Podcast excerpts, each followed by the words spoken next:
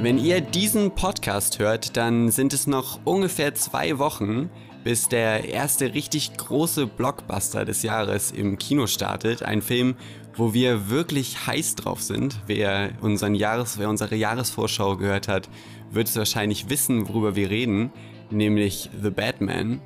Und bevor dieser Film rauskommt und wir dann wahrscheinlich noch ziemlich lange drüber reden und schreiben werden, wollen wir ein bisschen in die Vergangenheit reisen und gucken, was sind unsere liebsten Batman-Filme, was wünschen wir uns vielleicht von dem neuen Batman-Film und warum sind wir überhaupt Batman-Fans.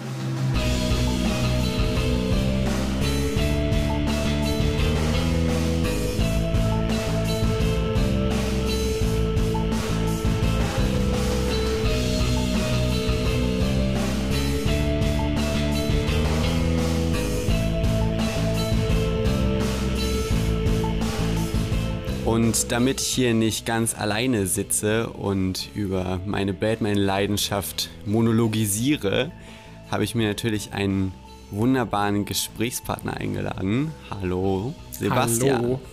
Hallihallo. Sebastian, äh, Freischnauze heraus. Warum bist du ein Batman-Fan? Also der Hauptgrund ist, weil ich als Kind die Tim Burton-Filme gesehen habe ich habe nie Comics gelesen oder irgendwas, das äh, ist gar nicht so meine Welt, aber ich habe halt als Kind diese als Tim Burton Filme würde ich jetzt mal die ersten vier bezeichnen. Tim Burton hat ja 89 mit Batman, mit ähm, Michael Keaton in der Hauptrolle, ja, so diese, dieses Comic-Film-Ding wieder ins Kino gebracht. Ähm, das ja ein bisschen, äh, das gab's vorher schon, also es gab ja vorher schon Superman-Filme, aber die sind dann so ein bisschen abgeebbt. Ähm, und er hat ja 1989 mit Batman wieder so einen Riesenerfolg gelandet. Äh, sein unfassbarer Blockbuster ist geworden, Riesenhype daraus entstanden und so eine erste eigene Superheldenreihe. Ähm, ich, dann kam in den 90ern, wie hießen die zweiten denn? Batman Forever, dann kam, nee, Batman Returns. erst Batman Returns. Genau, genau. Batman Returns, ähm, Batman Forever und dann Batman und Robin. Ähm, das sind wahrscheinlich nicht die Filme, die heute die meisten als so die besten Batman-Filme bezeichnen würden. Ähm, ich glaube, da würden wahrscheinlich eher äh, häufiger The Dark Knight oder vielleicht auch noch Batman Begins fallen. Aber das sind halt die Filme meiner Kindheit. Die habe ich halt als Kind, ähm, weiß ich nicht wie oft im, äh, im Fernsehen und auf Videokassette und so gesehen. Und ähm, ja, die haben mich zum ja, Batman-Fan gemacht, auf jeden Fall.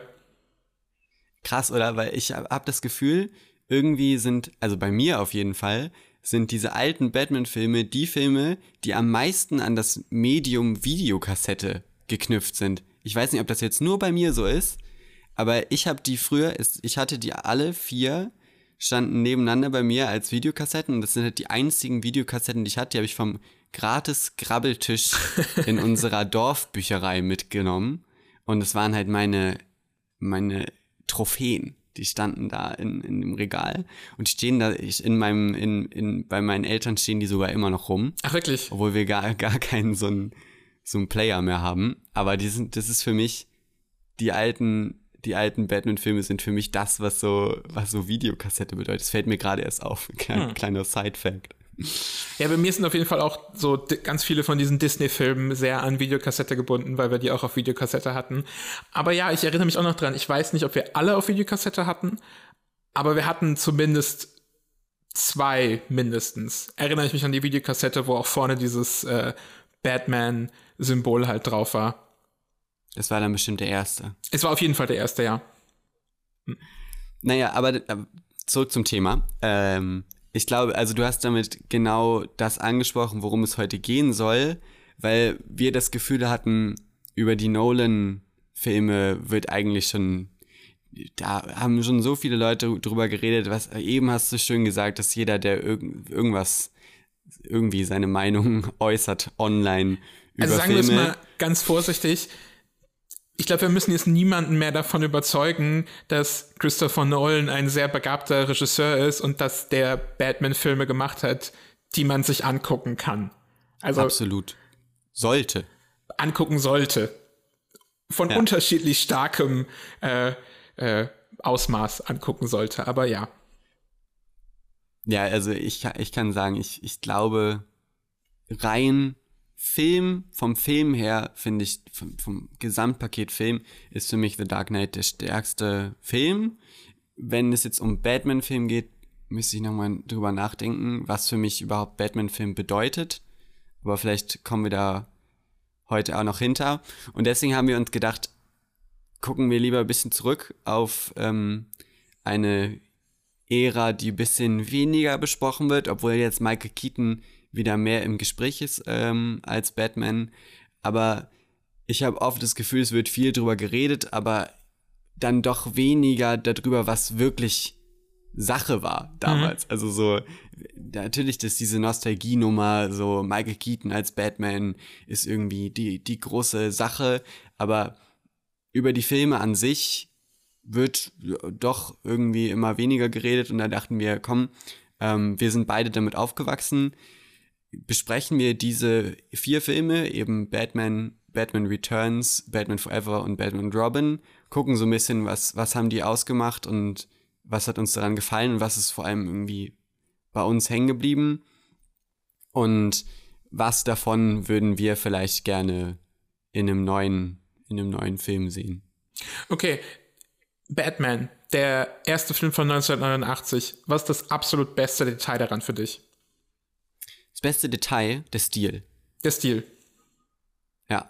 Ähm, ich, also generell, das ist ja nicht nur für, für ähm, Batman so, sondern für Filme generell, für Comic-Verfilmungen ist es unglaublich, also ungewöhnlich düster gewesen. Mhm. Und manche Shots da drin sind wirklich wunder, wunderschön. Also ich, ich würde sagen, so die Story ist wirklich zweitrangig hinter dem Look, wenn man über den, den ersten Batman redet. Also dieses düstere, dass Batman auch mehr so ein, so ein Angstsymbol ist, was der so sich so durch die Gassen schleicht und Angst unter den Kriminellen verbreitet. Das ist ja, das sind so viele Elemente, die wir heute fest mit Batman verbinden, die da durch diesen Stil das erste Mal so prominent wurden. Ja, auf jeden Fall. Ähm, das, da hast du recht, da sprichst du auch was ganz Wichtiges an, denn wenn man sich diese, gerade diese, es gibt ja noch ganz alte Batman-Filme aus den 60ern und irgendwelche äh, so, so Miniserien oder sowas, ähm, ich, ich glaube, das ist das erste Mal, dass wirklich dieses richtig düstere so ins, ins Kino gekommen ist mit einem, ähm, ich glaube wahrscheinlich mit jedem Superheld, oder? Eigentlich schon. Ich weil ich glaube, diese ja, ganzen Superman-Filme, die es halt vorher, die es so in den 70ern gab, die waren alle super bunt und, ähm, und fluffy und leicht. Das ist wirklich so eine, so, so, so eine Neuerung, die da eingetreten ist. Ja, und damit hat er ja auch was, echt was losgetreten, dass dann da ganz viele, da kannst du wirklich in den Superhelden-Grabbeltisch eintauchen, was da nach, nach Batman kam. Mhm. Davon hat man noch nie gehört, aber es gibt ganz viele, düstere, ernste Comic-Verfilmungen von den wirklich den nischigsten, x-beliebigsten Geschichten, die da irgendwann mal irgendein Comic-Heft hatten oder so. Also das war wirklich eine, eine große Welle, die da losgetreten wurde durch dieses düstere Gothic Gotham City. Wobei das ein wichtiger Aspekt ist, düster Gothic, weil was die Filme ja schon unterscheidet von diesen ähm, The Dark Knight Filmen, dass die, obwohl sie düster sind, nicht so ganz ernst bleiben.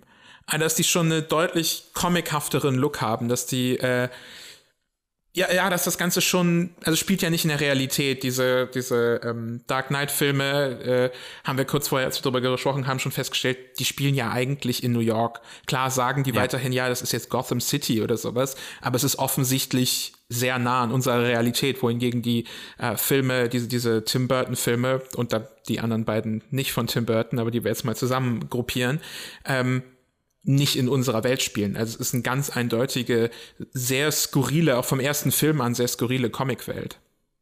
Total. Diese Welt, die fühlt sich fast an, als würde die die ganze Zeit als eigene Figur leben. Mhm. Und ich finde, da spielen noch ganz viele andere Sachen mit rein, also die Kostüme und der Soundtrack von äh, Danny Elfman, den ich übrigens für den besten Batman-Soundtrack äh, in der ganzen Batman-Geschichte halte. Ich finde den wirklich großartig und es gibt alles diese, da, da kommt auch tatsächlich Tim Burton als Regisseur gelegen. Also es ist, der hat da, ist da eben noch nicht so komplett overboard gegangen mit seinem, mit seinem Weirdo-Style, den er dann da irgendwann später in, in Filmen wie Alice im Wunderland hat, sondern hat eben dieses leicht verschrobene, aber doch ernste, was sich irgendwie super gut zusammenfügt in diesem Gotham City. Also es ist wirklich, das ist für mich die, die ganz große Stärke des Films. Mhm. Bei dir? Mm, die ganz große Stärke. Ich hatte dich ja nach dem, nach dem Detail gefragt. Über die ganz große Stärke habe ich jetzt nicht nachgedacht. Darum sage ich jetzt auch okay, einfach Detail, mein Detail. Aber meins, meins war dann auch kein Detail, oder? Ja, geht jetzt mal ins Detail durch. Ähm, okay, danke. ähm, ich glaube, mein Detail äh, ist beim ersten Film die die, die Technik, die vorkommt. Also ich mag das zum Beispiel total gerne. Es gibt ja in der, ähm, ah, ich glaube in der Szene, als wir Bruce Wayne das erste Mal sehen, äh, als, als Menschen sehen, nicht als Batman, ähm, auf irgendeiner Benefizskala oder was auf Wayne Manor wieder, äh, da schleichen sich Vicky Vale, Kim Basinger als Vicky Vale und ähm, so ein anderer Reporter, dessen Namen ich jetzt gerade leider nicht weiß, äh, schleichen mhm. sich so weg und erkunden Wayne Manor und kommen dann in so ein Zimmer rein, wo äh, ganz viel so, so äh, Ritterrüstung und andere Waffen und sowas gelagert sind. Und dann kommt auch äh, äh, Michael Keaton als Bruce Wayne rein und sie haben so eine kurze Unterhaltung. Und am Ende der Szene fährt die Kamera so zurück und wir sehen, dass die ganze Zeit hinter einem, einem halb, äh, einseitig durchgehenden Spiegel ähm, eine Kamera mitlief und das Ganze gefilmt hat. Und diese, diese Art von Technikdetails, die gefallen mir in dem Film sehr gut. Auch das, diese Art von, die, die Bildschirme, die dann in dieser Batcave vorhanden sind, ähm, das hat sowas sehr, äh, sehr Verspieltes ähm, und hat noch nicht dieses, dieses Bedrohliche, wie, wie es das später ist. Also es gibt ja auch bei The Dark Knight so eine Szene, äh, wo, wo äh, Lucius Fox sein riesen Überwachungsnetzwerk aus allen Handys in der Stadt gebaut hat oder irgend so ein Mumpitz. Und das hat schon was sehr Bedrohliches. Also da ist die Technik irgendwie angsteinflößend geworden. Und ich finde, in dem ersten Film hat die noch sowas, sowas leichtes, lustiges, gadgethaftes eher. Aber ohne ja. albern zu werden. Also es ist halt auch noch nicht dieses, dieses völlig übertriebene Batman holt jetzt ein, ähm, den, was weiß ich, den, das Hai-Abwehrspray aus seinem Gürtel, ähm, sondern es ist einfach eine sinnvolle Ergänzung dessen, was Batman ausmacht. Aber es ist, es macht auch Spaß. Das ist, gefällt mir im ersten Film sehr gut. Das fügt sich eigentlich perfekt ein, oder? Mhm. Also, weil das ist super charmant. Ja, charmant. Und nicht mehr, und es fühlt sich eben an, als wäre es organisch aus so einer Comic-Geschichte eben rausgewachsen, die aber nicht so albern ist wie eben das, das High Spray und nicht so bierernst und realitätsnah wie das Gotham City aus den Nolan-Filmen. Also, Absolut. Ich finde, das ist echt eine, diese ganzen, diese ganzen Rahmenbedingungen von dem ersten Film, das ist super, eine super charmante Sache. Charmant finde ich auch echt ein schönes Wort da, da dran. Der erste Film ist echt noch charmant. Ja. Aber Butter bei die Fische, ähm, handlungsmäßig. Also ich habe ihn, habe ihn gerade erst gesehen. Äh, ich habe ihm eine, eine Topliste geschrieben auf unserer Website und da ist es schon, also da habe ich ihn im Mittelfeld gepackt, weil doch, ja, also die Motivation, die Charaktermotivationen sind ziemlich undurchsichtig. Batman bleibt sehr eindimensional. Also man, wir wissen gar nicht, warum ist er überhaupt Batman. Ähm, und es wirkt alles noch, es wirkt alles sehr unsicher. Also vor allem, wenn man das mit dem vergleicht, der eben danach kommt, wirkt es so, als wäre der der erste Batman-Film bei allem Einflussreichen, was er halt gemacht hat, wirkt es trotzdem so, als wär, wäre er noch es ist logisch, dass das so der erste Schritt ist in der, in der ganzen Batman-Geschichte ab den 80ern, weil man eben merkt, es ist noch nicht so ganz durchgesetzt, was eben der, der Film dann danach durchsetzt, was eben in Tim Burtons Gehirn sich da vielleicht ähm, ausgewachsen hat. Und dadurch sind viele Sachen so ein bisschen ähm, halbherzig erzählt, finde ich. Ich finde auch Jack Nicholson als Joker so gut und lustig, wie er gespielt hat, habe ich die ganze Zeit nicht verstanden, was überhaupt sein Deal ist. Also Absolut. Ich fand vieles war so ein bisschen behauptet einfach. Wir kriegen ja. keine richtige Erklärung, warum Vicky Vale sich jetzt für Batman interessiert. Die kommt auf einmal an und sagt so, ähm, ja, ich interessiere mich für Fledermäuse. Und man denkt, ja, die mag hm? ich auch gar nicht. Die nee, Vicky das übrigens. bleibt irgendwie uninteressant. Aber alles ist so ein bisschen behauptet, dass das jetzt einfach so passiert und auch diese, die, ja, wie du schon sagtest, die Charaktermotivation bleibt alles bisschen flach. Ja. Ganz im Gegensatz zum zweiten Teil, ähm, Batman Returns, wo wir ja meiner Meinung nach einen der besten Bösewichte überhaupt haben in Batman, ähm, nämlich Danny DeVito als den Pinguin. Das ist was?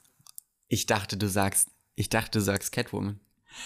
Mm, mm, ich, ja, auch.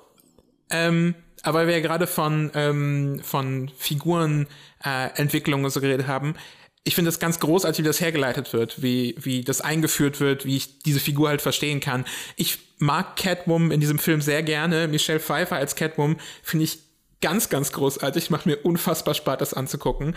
Ähm, aber deren Handlungs-, äh, Quatsch, deren Figurenbogen, deren Figurenpsychologie ist so ein bisschen, also, naja, Sie, sie fliegt aus dem höchsten Hochhaus der Stadt, wird von Katzen wieder zum Leben äh, erleckt. Ja, das ist Tim Burton. Ja, das ist absolut Tim Burton, aber das ist halt, ähm, das, äh, das bewegt mich dann nicht so als, äh, als, als Figurenpsychologie, weil das, weil das halt so ein bisschen blödsinnig ist.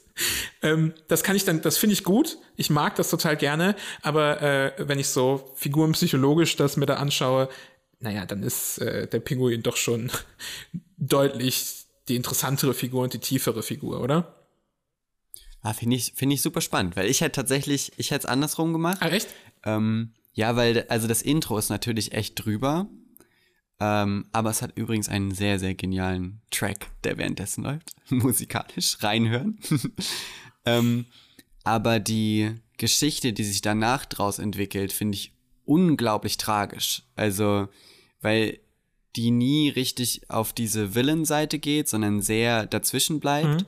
Und die das Handlungselement Batman Catwoman finde ich in jeder Batman-Geschichte, wo es gut umgesetzt wird, eigentlich immer unglaublich interessant, weil Batman kommt tatsächlich weniger vor in Batman Returns als in dem Teil davor, aber er ist so viel intelligenter ausgeleuchtet, weil eben in der Figur von Catwoman ganz viel wiedergespiegelt wird, warum Bruce Wayne überhaupt Batman ist. Mhm. Und es ist auch der Pinguin äh, wirkt da auch total viel mit rein. Diese Dreierkonstellation von Figuren, die irgendwie dieses, also Tim Burton beschäftigt sich ja immer mit so Freaks, also mit so, mit so Außenseitern der Gesellschaft. Und diese drei Figuren, die spiegeln sich total gegenseitig wieder in diesem, ich, ich bin in einer Welt, in die ich irgendwie nicht so ganz rein gehöre. Und beim Pinguin sehen wir es ja sogar noch. Also jetzt, okay, Spoiler, wir spoilern übrigens die Filme.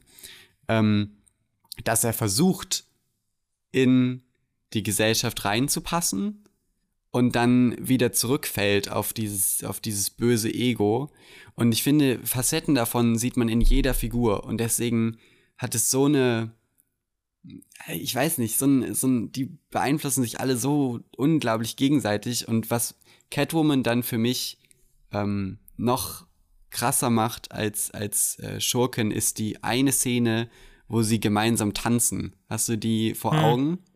Mhm. Die liebe ich, weil da eben, weil es da genau um diesen Struggle geht. Kann, kann, kann ich das jetzt ziehen lassen oder ist dieser Drang in mir, diese andere Person zu sein, so stark, dass es eben überhand nimmt.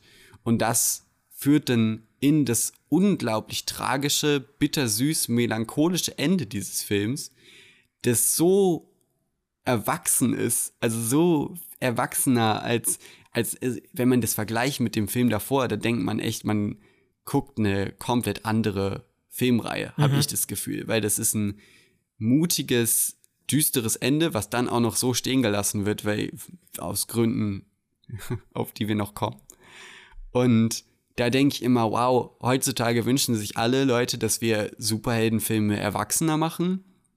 Und dass sich da irgendwie an tiefere Figuren rangetraut wird, während Batman Returns 1991 oder so, wann er rausgekommen ist, so unglaublich tragische Figuren hatte. Das ist für mich, ich liebe das. Mhm. Monolog glaub, Ende. ähm, da habe ich gar nichts mehr hinzuzufügen. Ich glaube, das äh, drückt sehr gut aus, warum ich auch den Pinguin so gern mag in dem Film. Ähm, ich glaube, vielleicht bin ich auch einfach davon beeinflusst, wie der Film, äh, wie die Abfolge des Films ist, weil der Pinguin halt diese, äh, diese großartige Eröffnungssequenz äh, des Films halt bekommt. Ne? Also wir ja. lernen ihn halt viel eher kennen und wir lernen ihn ja, wir lernen ihn im Prinzip von, von Kindheit, von Geburt an, ähm, sehen wir das Schicksal dieser unfassbar tragischen Figur. Ähm, aber ich finde, dass das kriegt der Film eh gut hin, dieses, dieses bedrückend tragische, weil auch diese, bevor, bevor Michelle Pfeiffer zum zu, zu Catwoman wird, bevor sie von, ähm, bevor sie aus dem, aus dem Fenster geworfen wird, ist sie schon eine total beklemmend tragische Figur. Diese, dieses Leben, was sie lebt in dieser Wohnung, ähm, das hat eine, hat ein, also hat eigentlich auch Schockpotenzial so sehr beängstigend ist das eigentlich für, also für einen Superheldenfilm, der eigentlich ähm, comichaft bunte Zuckerwelt da malt, finde ich das schon echt äh, sehr beeindruckend. Da hast du vollkommen recht. Ähm, muss ich vielleicht mein Urteil von eben ein bisschen revidieren. Eigentlich äh, äh, muss man die gar nicht vergleichen. Das sind zwei extrem gute Bösewichte, die in diesem Film gezeichnet werden mit ähm, beiden eigentlich überzeugender Figurenpsychologie und ähm, überzeugendem Bogen. Ja, das stimmt schon. Ja, also ich denke, ich habe eben sogar gedacht, ist es ist das vielleicht auch so ein, ich weiß nicht, wann ging das los, dass bei Batman die Schurken fast mehr im Spotlight standen als Batman selbst. War das nicht immer schon so? Weiß ich nicht. Also ich habe auch Batman hält die Welt in Atem gesehen. Das ist einfach nur eine, ein Trip. Aber da sind die Schurken halt so, das sind halt so kichernde Gangster, die halt zufällig auch äh, Fragezeichen Spandex oder irgendwelche Clowns Make-up anhaben. ähm, und übrigens auf Hexenbesen durch die Gegend fliegen, ist großartig.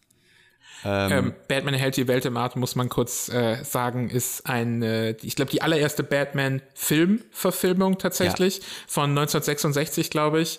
Ähm, die, kann man das irgendwo schauen? Wahrscheinlich nicht, ne? Nee. Nee, schade. Auf Prime kostet es nicht viel. Okay. Dann kann man das als Empfehlung stehen lassen. Auf Prime kostet es nicht viel. Genau. Und es ist wirklich großartig. Hm. Aber du sagst. Fun Fact, also nee, da, mach du weiter. Du wolltest was Wichtiges sagen. Nee, nee, ich habe hier grundsätzlich nichts Wichtiges zu sagen. Nee, ich wollte gerade sagen, ähm, Green Spandex hast du gerade erwähnt. Ähm, das klingt ja aber schon wieder nach dem nächsten Film, der dann kam. Batman Forever. Ja. Ähm, und alles, was wir ja jetzt gerade gesagt haben, was wir in den ersten beiden so toll fanden, kann man jetzt für den nächsten aber nicht mehr ganz so einfach behaupten. Absolut nicht. Da gab es also einen größeren Bruch. Ja, wollen wir da ein bisschen in die Backstory einführen? Weil ich meine, es ist logisch, was wir jetzt schon gesagt haben. Der erste Batman, die, über den wir gesprochen haben von 1989, da sind eben auch Familien reingegangen. Und der hat ordentlich viel Geld gemacht. Und das hatte dann zur Folge, dass eben Tim Burton komplette kreative Freiheit hatte für seinen zweiten Teil. Deswegen ist er viel größer und viel aufwendiger und eben so viel eigenwilliger. Und da saßen dann eben Familien im Kino und haben sich so ein psychosexuell aufgeladenes Drama um drei kaputte Figuren angeguckt, wo ähm, Danny DeVito irgendwelchen Leuten ins Gesicht beißt.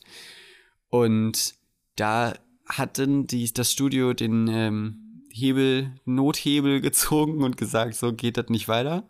Obwohl Tim Burton tatsächlich ein Skript hatte für einen ähm, dritten Batman-Film und da haben sie ihn freundlich rausgebeten.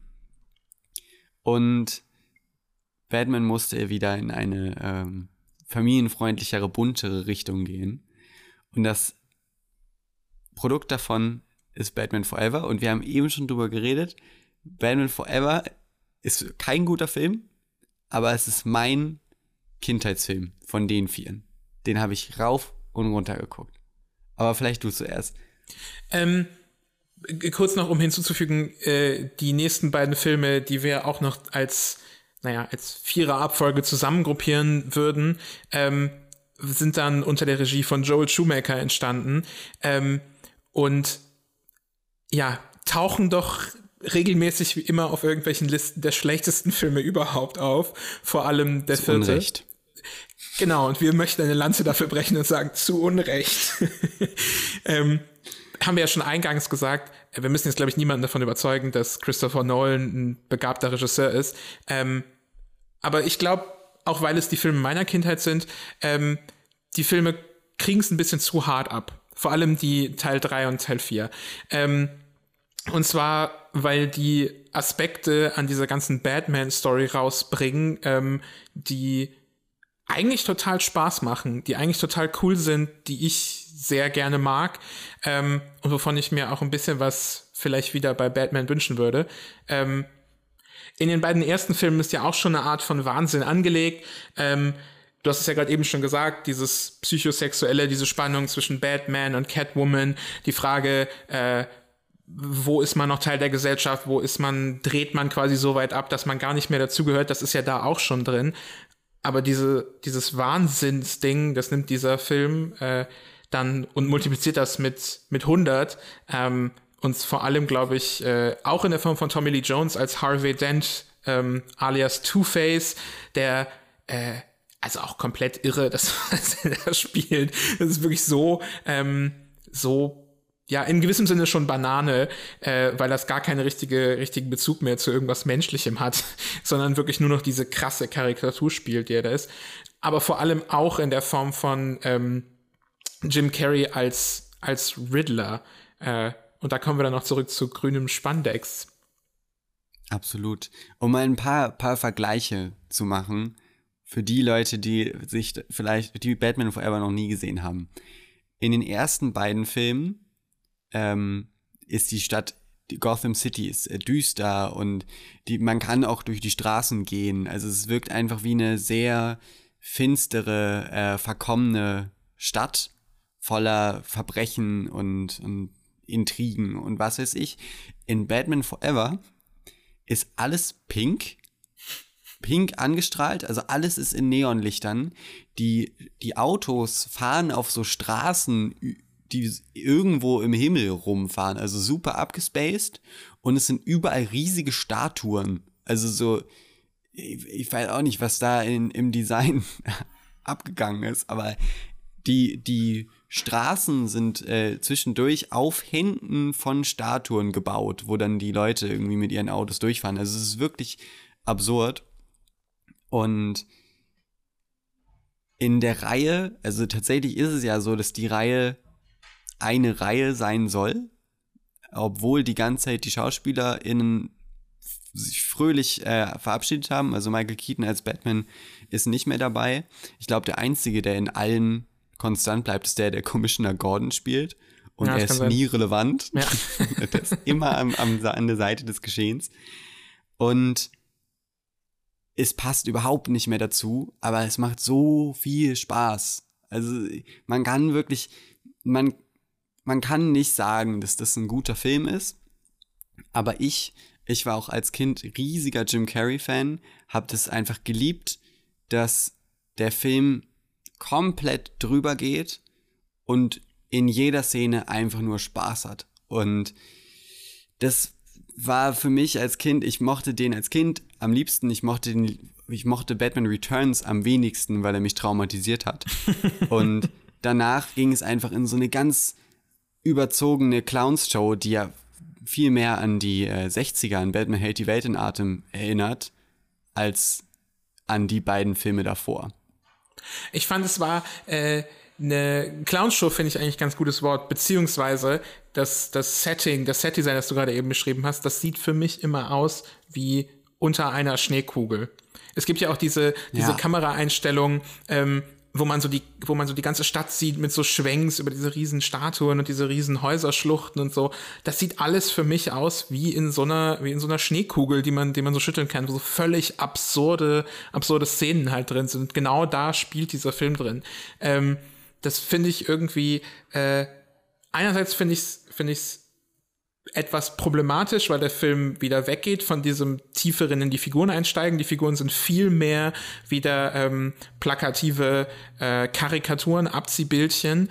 Ähm, aber auf der anderen Seite, ja, genau wie du gesagt hast, es macht halt auch einfach Spaß, diesem, diesem, diesem Zirkus irgendwie zuzuschauen.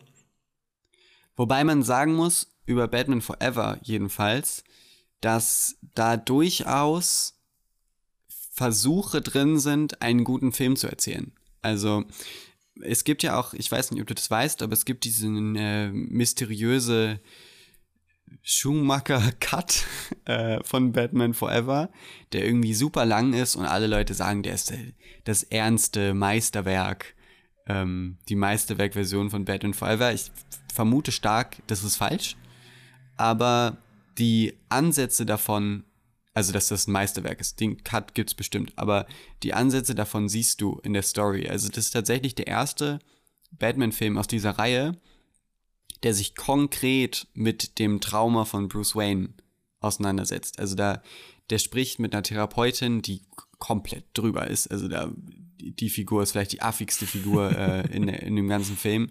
Die übertrifft noch Tommy Lee Jones und, und Co. Aber es gibt eben viele Flashbacks, es gibt Traumaszenen und, und es wird versucht, eben in Bruce Waynes Kopf einzusteigen, was dann ja wieder gespiegelt wird mit der Handlung von Robin, der eben da etabliert wird und dasselbe Trauma erlebt, was Bruce Wayne als Kind erlebt hat. Und da versucht der Film eben diese Traumasache, Rache, äh, was macht Rache mit mir, zu erzählen scheitert auf ganzer Linie, weil die Mischung eben nicht funktioniert aus diesen ernsten Elementen und dem Jim Carrey, der da auch irgendwie drin rumtobt. Aber das ist ein super, das finde ich auch, wenn man es jetzt noch guckt, super faszinierend an Batman Forever, weil du siehst, dass da irgendwo vielleicht ein guter Film drin steckt, weil auch Val Kilmer als Batman total underrated ist, meiner Meinung nach. Also danach kommt ja, danach kommt die absolute Totalkatastrophe, was Batman-Darsteller angeht. Aber ich finde, dass Mikey Keaton als Batman sehr hoch gehypt wird, obwohl ich vor allem basierend auf dem ersten Film das nicht so verstehen kann. Also er ist gut, aber er ist jetzt nicht so die riesige Legende für mich. Und Val Kilmer sehr vergessen wird, obwohl er der Einzige in diesem Film ist, der versucht, eine gute Performance hinzulegen. Also der, das ist auch ein wirklich faszinierender Bruch in dem Film, weil du siehst, dass Val Kilmer seine Rolle tot ernst nimmt und dann teilt er sich Szenen mit Jim Carrey. Mhm. Und Jim Carrey spielt nicht den Riddler, sondern der Jim Carrey spielt Jim Carrey mal zehn mit pinken Haaren im grünen Spandex. Nebenan tobt dann noch äh, Tommy Lee Jones mit, der versucht irgendwie den Jack Nicholson Joker in, in lila Make-up zu imitieren. Und in diesem, dieses, dieses Konstrukt ist für mich im Nachhinein super spannend zu sehen, weil Batman Forever versucht, ein guter Film zu sein, der bloß eben in eine sehr andere Richtung geht. Und ich frage mich, wie wäre er vielleicht auch angekommen, wenn die beiden Filme davor nicht da gewesen wären? Hm. Tja, vielleicht müssen wir uns dann mal den äh, Shoemaker Cut anschauen und den bewerten. Ey, ich wünschte, ich wünschte, den gäb's, aber der ist einfach halt auch so ein. Wir, wir schreiben Mysterium. mal Joel Shoemaker und sagen, dass wir einen Podcast machen würden, ob er da vielleicht äh, äh bereit wäre, das Material Ich leider darüber informieren, dass Joel Schumacher verstorben ist. Ach echt? Oh, okay. Das habe ich nicht mitbekommen. Verzeihung. Ich glaube vor, er ist auch nicht, noch nicht so lange her. Nee, es kann ja auch nicht lange her sein. Naja, nee. dann schnell zu was anderem. Ähm, was war denn in diesem Film dein absolutes Lieblingsdetail? Äh, das Fragezeichen-Jackett mit den blinkenden Fragezeichen von Jim Carrey. Hm. Das wollte ich als Kind immer haben. Okay. Und, Fun Fact, falls ihr, das ist jetzt, das ist jetzt wirklich ein Detail, ne? Jetzt wolltest du eine ernsthafte Antwort wahrscheinlich von mir. Nee, nee, nee, und ich, nee. Ja, das, ähm, und für, als Fun Fact für alle Leute, die sich jetzt nach unserer warmen Empfehlung ähm, Batman Forever anschauen, es gibt eine Szene, wo Alfred umgeboxt wird von, äh, von Jim Carrey. Und er fällt auf den Boden Und die Szene geht weiter, dass Jim Carrey und Tommy Lee Jones durch eine Tür gehen. Aber Alfred ist so gefallen, dass sein Tablett vor die Tür gefallen ist. Aber dieser, der Profi-Schauspieler macht so einen kleinen Kick mit seiner Hand und kickt das Tablett vor der Tür weg, bevor äh, Jim Carrey und Tommy Lee Jones da durchtoben. Und den Take haben sie genommen und das ist auch eines meiner Lieblingsdetails. Hm. Sehr schön. Achtet drauf. Dein Lieblingsdetail? Wäre auch, drum war ich auch gerade so verhalten, wäre auch das Fragezeichen. Das Design des Fragezeichens ist mein liebstes aus diesem Film. Das mochte ich als Kind total gern, mag ich bis heute total gern. Ähm, das ist so, wie es geschwungen ist, dass es so extravagant ist, das äh, gefällt mir gut. Alter, dieses Design ist eigentlich der Film in a nutshell. Ja, also, schon, schon. Ich hab den echt gern. Ein weiterer witziger Funfact, ich bin übrigens eine Box voller Funfacts über Batman Forever, ist, es, dass Tommy Lee Jones und Jim Carrey sich richtig gehasst haben Nein, am Set. Wusstest du das? Nein. Ja, weil ich glaube, also Jim Carrey, äh, Tommy Lee Jones hat Jim Carrey gehasst. Und ich glaube, ich finde, das merkt man in deren Dynamik, weil Jim Carrey ist einfach Jim Carrey, aber Tommy Lee Jones als eigentlich seriöser Schauspieler damals hat versucht, ihn in jeder Szene in diesem Wahnsinn, in dieser Wahnsinnsperformance zu überbieten. Und dadurch ist, glaube ich, ein ganz weirder Konkurrenzdruck mhm. im Overacting entstanden. Und ich finde, das macht die Szenen von den beiden noch grandioser, hm. wenn man das weiß im Hinterkopf. Ja, das muss ich dann, ich, ich muss diesen Film eh nochmal anschauen. Ähm, allein für diese beiden Fun Facts, für das Tablett und äh, für die Dynamik zwischen Tommy Lee Jones und Jim Carrey äh, wird sich das hier schon lohnen. Mhm. Absolut. Ich muss da jetzt kurz gestehen, der nächste Film, der kommt, ist noch schlechter, aber das ist mein Lieblingsfilm. also nicht mein absoluter Lieblingsfilm von allen mein, Filmen. Dein Lieblingsfilm? Nein, das ist nicht das mein ist Lieblingsfilm. Sondern es ist ähm, äh, mein liebster Batman-Film, glaube ich. Ich bin mir voll darüber bewusst, dass äh, Batman und Robin eine Totalkatastrophe ist. Da stimmt wirklich gar nichts mehr in diesem Film. Da ist ähm, Hopfen und Malz verloren. Also ich, ich, das mit dem Shoemaker-Cut für Batman Forever ähm, mag ich noch glauben, aber niemand kann mir erzählen. Ich habe mir meins schön zurechtgeredet, ne? Ich ja, habe ja. Mich, hab mich ein bisschen rausgeredet. Absolut, absolut. Aber das kann mir niemand erzählen, dass in diesem Film irgendwann mal ein guter Film steckt. Da ist alles falsch dran. Das, die, die, die Figuren sind also es ist so übertrieben, alles es ist so daneben. Ähm, es ist auch total komisches Casting. Also Arnold Schwarzenegger spielt ähm, Mr. Freeze, einen Bösewicht, der alles einfriert, ähm, beziehungsweise eigentlich ein auch verrückter Wissenschaftler ist. Und Arnold Schwarzenegger als Wissenschaftler, also weiß ich nicht, wer da, wer da im Casting gedacht hat, das ist eine gute Idee. Ähm, Uma Thurman spielt Poison Ivy, eine, eine Bösewichtin, die auf, aufgrund irgendeiner, wahrscheinlich irgendein Science-Experiments oder was, ähm, Pflanzen. Ähm, fällt in einen Haufen Gläser. Sie fällt in einen Haufen Gläser. da sind so, so bunte Flüssigkeiten drin und dann wächst sie aus dem Boden wie eine neu erblühte Pflanze und äh, rächt sich an den Menschen, die sie da reingeschubst haben. Ein missglücktes wissenschaftliches Experiment, wie ich ja gesagt hatte. ähm, ist auch komplett neben der Spur die ganze Zeit, spielt so eine komische versexte Blume, also es ist super merkwürdig. Alles an dieser Darstellung ist super merkwürdig. Und dann wird auch behauptet, dass sie und George Clooney irgendwie so, George Clooney als Batman, irgendeine Art von äh, Dynamik haben oder dass da irgendwie eine Chemie zwischen denen ist, was auch überhaupt nicht stimmt. Es ist super unangenehm alles.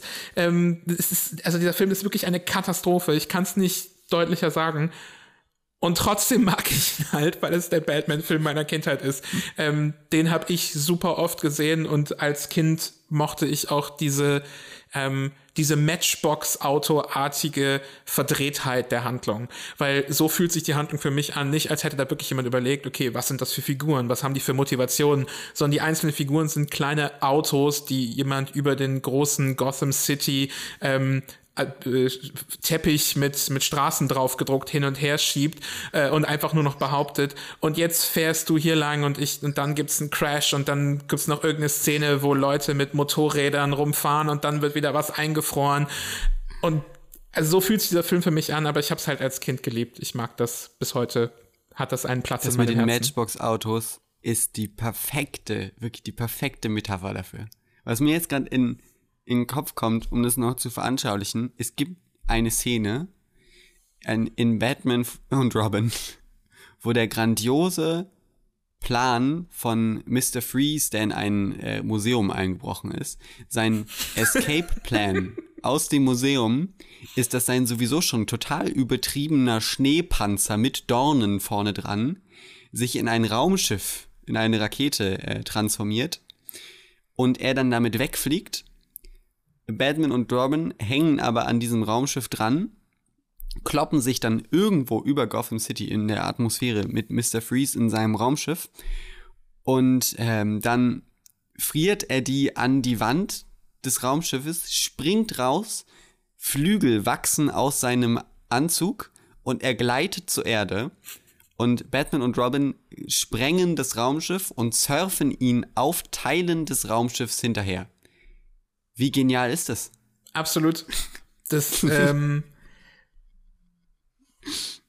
da habe ich nichts hinzuzufügen. Stand, Standing Ovation. Da habe ich absolut nichts hinzuzufügen. Das macht unfassbar Spaß, sich diesen, diesen hanebüchenden Kram anzugucken. Das ist so, ähm, ja, das hat einfach nichts mehr mit der Realität zu tun. Also es ist äh, nicht mehr ernst, nicht mehr düster. Das ist wirklich einfach nur noch ähm, Spielzeug, was da passiert. Und ich glaube, genau deswegen habe ich das als Kind halt so geliebt, weil es genau das Spielzeug war, das ich halt auch gespielt habe. Das war genau derselben Kram, den ich mir halt auch ausgedacht habe als kleiner Junge. Und deswegen hat es mir wahrscheinlich so gefallen. Da bist du, glaube ich, genau auf das Marketing reingefallen. Absolut. Was der, Film, äh, was der Film möchte. Absolut. Aber ja, es ist super wichtig, mit, wenn man ihn jetzt guckt, eben mit der genau richtigen Erwartungshaltung reinzugehen. Aber ich glaube, wenn man wenn man das weiß, wie der Film ist, dann macht er einfach unglaublich viel Spaß. Also manche Sachen sind noch nicht zu verzeihen. Bane zum Beispiel, oh die Gott, Darstellung von ich, Bane. Das habe ich noch gar nicht erwähnt. Hasse ich bis der macht nur so stumpfe Einwortsätze äh, und ist ein Chauffeur für Poison Ivy, die ich übrigens liebe. Also ich liebe Juma Thurman als Poison Ivy. ähm, und äh, das ist wirklich Verunglimpfung, eine, also ich weiß nicht, ich, ich, mir fällt spontan nicht ein, nicht ein Beispiel ein, wo eine Comicfigur weniger akkurat getroffen wurde als Bane in Batman und Robin. Wahrscheinlich schon, ja. Aber auch wenige Beispiele für eine, eine Figur in einem Comicfilm, überhaupt einem Film, die weniger interessant ist. Also diese Figur ist so uninteressant, ähm, der trägt nichts zur Handlung bei. Der ist immer nur dafür da, um, ähm, um irgendwo eine Wand durchzuschlagen oder irgendwas. Äh, der ist so ein, ja, im Prinzip eine etwas bessere Pistole oder so für, für Huma ja. Thurman. Das ist extrem langweilig. Aber er hat einen lustigen Hut auf. Das stimmt. Ja. Naja, nee, aber es ist schon, wie du sagst, wenn man mit der richtigen Erwartungshaltung in den Film geht, kann man dabei, glaube ich, schon ganz schön viel Spaß haben. Der Film ist halt, bringt halt eine, eine krasse Campiness äh, in dieses Batman-Universum, die, ähm, die bei Tim Burton auch schon angelegt war. Also zum Beispiel so der Pinguin oder so mit seinen Regenschirmen, das ist ja auch sehr, ja. sehr albern und campy. Aber der Film übertreibt das halt total. Also Batman und Robin übertreibt es dann halt total. Und ja, wie gesagt, das kann halt schon Spaß machen. Es, es, man, man, muss halt nur, man darf halt nicht erwarten, ähm, einen, einen ernsthaften Film zu oder vielleicht darf man nicht mehr erwarten, einen Film zu schauen. Vielleicht muss man einfach erwarten, dass man ähm, eine, eine, eine Comic-Spielparade sich anschaut. Schwer, äh, übel nehme ich ihm dennoch, dass er das Batman-Franchise nachhaltig erstmal gekillt hatte. Das stimmt wohl, ja. Äh, da gab es tatsächlich auch äh, Pläne von Joe Schumacher, noch einen weiteren Teil zu machen, aber Batman Robin war überhaupt nicht erfolgreich.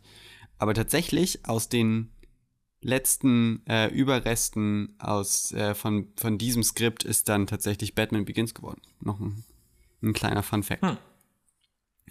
Aber ja, jetzt sind wir eine, eine Filmreihe später, ein, eine ganze Filmreihe in der Zwischenzeit. Dann haben wir noch ähm, Ben Affleck als Batman dazwischen, den ich übrigens cool finde, aber seinen Film überhaupt nicht. Und jetzt äh, stehen wir vor dem, vor dem neuen Batman. Ich meine, jetzt haben wir ganz viel über Vergangenes gequatscht. Was, was sind die paar Sachen, die du dir wünschst für The Batman? Also ich muss kurz, bevor ich eine Prognose abgebe, sagen, ich weiß noch nichts über diesen Film. Ich bin immer sehr streng mit mir selber, wenn es darum geht, Informationen über Filme zu ähm, erfahren, die ich noch sehen möchte. Ich schaue keine Trailer und weiß außer, dass Robert Pattinson die Hauptrolle spielt, noch nichts über diesen Film. Ähm, deswegen, wenn ich jetzt Prognosen abgebe und die völlig neben dem sind, was man eh schon weiß, ist das mein offensichtlicher Fehler. Ähm, ich würde mir mehr von dieser Campiness wieder wünschen. Also so ein bisschen was, ähm, bisschen was von, von dieser Leichtigkeit reinbringen, die, die äh, Nolan-Filme und auch die äh, Filme mit, mit Ben Affleck waren so sehr ernst und wollten das unbedingt duster machen und äh, ja so richtig erwachsen sein und eher wichtige politische Handlungen erzählen bei Nolan oder super brutal sein wie, wie bei, wie bei äh, Zack Snyder. Ich würde mir ein bisschen Spaß wieder wünschen. Ganz vage formuliert. So ein bisschen mehr Campiness, ein bisschen was Buntes. Muss nicht der ganze Film so sein, ich brauche keine Schneekugel, aber so ein klein bisschen. Ja, ich, ich sag da jetzt nichts zu. Ja. Außer dass ich ähm, ich schon ein bisschen mehr, ich habe einen Trailer gesehen und weiß, wer so mitmischt. Also, weißt du, wer Regie führt? Nein. Siehst du, das weiß ich nämlich auch. Äh, das äh, beeinflusst mich in meinen Erwartungshaltungen auch ähm, sehr. Äh, aber tatsächlich, das, was ich von dem Film erwarte, beziehungsweise wo ich denke, dass es da eventuell hingeht und ich wirklich, habe wirklich auch noch nicht viel Bildmaterial gesehen, ähm, ist eine sehr andere Richtung, aber die es eben auch in Filmen noch nicht gab. Äh, da mache ich noch einen ganz kleinen Exkurs. Ich bin nämlich bisschen später nach den ähm, Burton und Schumacher Filmen richtig krass mit den in, in meiner frühen Jugend ähm, mit den äh, Arkham-Spielen aufgewachsen. Da bist du jetzt nicht so im Game drin, ähm, im wahrsten Sinne des Wortes. Äh, aber die habe ich alle gezockt und finde, dass das tatsächlich die beste Batman-Interpretation ist. Also Kevin Conroy als ähm, Batman in diesen Spielen ist einfach wirklich fantastisch. Und die schlagen irgendwie genau in die Kerbe zwischen den Burton Filmen und, und den ähm, Nolan-Filmen, wo wo wir immer noch wissen, es ist eben ein, ein Comic, was wir sehen. Es ist nicht in der, in der realen Welt. Ähm, aber dennoch halt eine ne düstere Story, die sich auch mehr auf diesen Detective-Aspekt äh, konzentriert. Also das ist das, was ich mir super doll wünschen würde. Das ist bisschen aus diesem Burton-Film rausgewachsen äh, und hat sich dann in den ähm, über die animierte Serie sehr in den Videospielen äh, verfestigt, dass man eben auch als Detektiv rumgeht und so Schauplätze untersucht und äh, irgendwelche Sachen rekonstruiert. Das ist ja eigentlich in der Comicvorlage gegeben, aber in den Filmen haben wir das eben noch nie gesehen. Und wenn der Film es schafft, diese Energie für mich auf die Leinwand zu bringen, dann, dann hat er mich komplett. Okay, also wünschen wir uns zusammen vom neuen Batman eine bunte Detektivgeschichte. Ja, bunt. Weiß ich hab nicht. ich gesagt, hab ich ja gesagt. ja. ja, okay, stimmt. Genau. Amen. Sehr gut, dann haben wir das ja geklärt.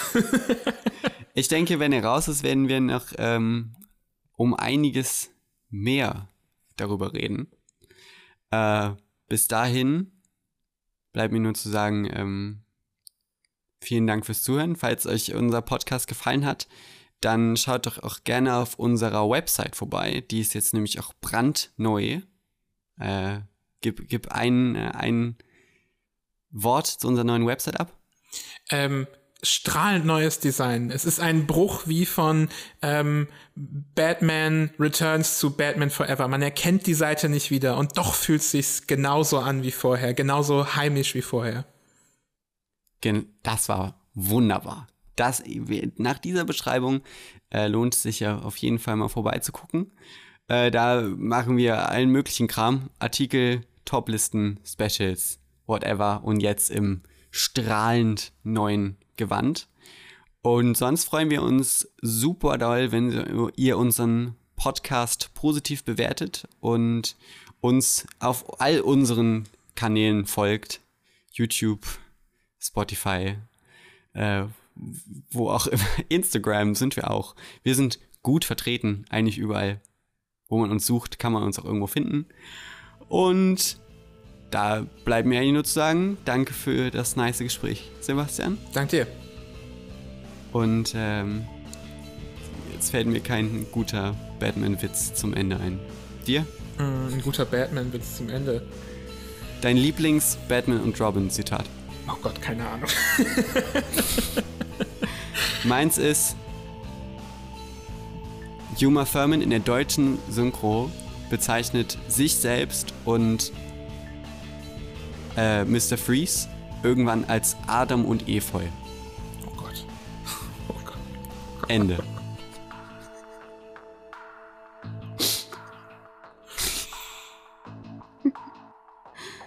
Fertig, oder? Ja.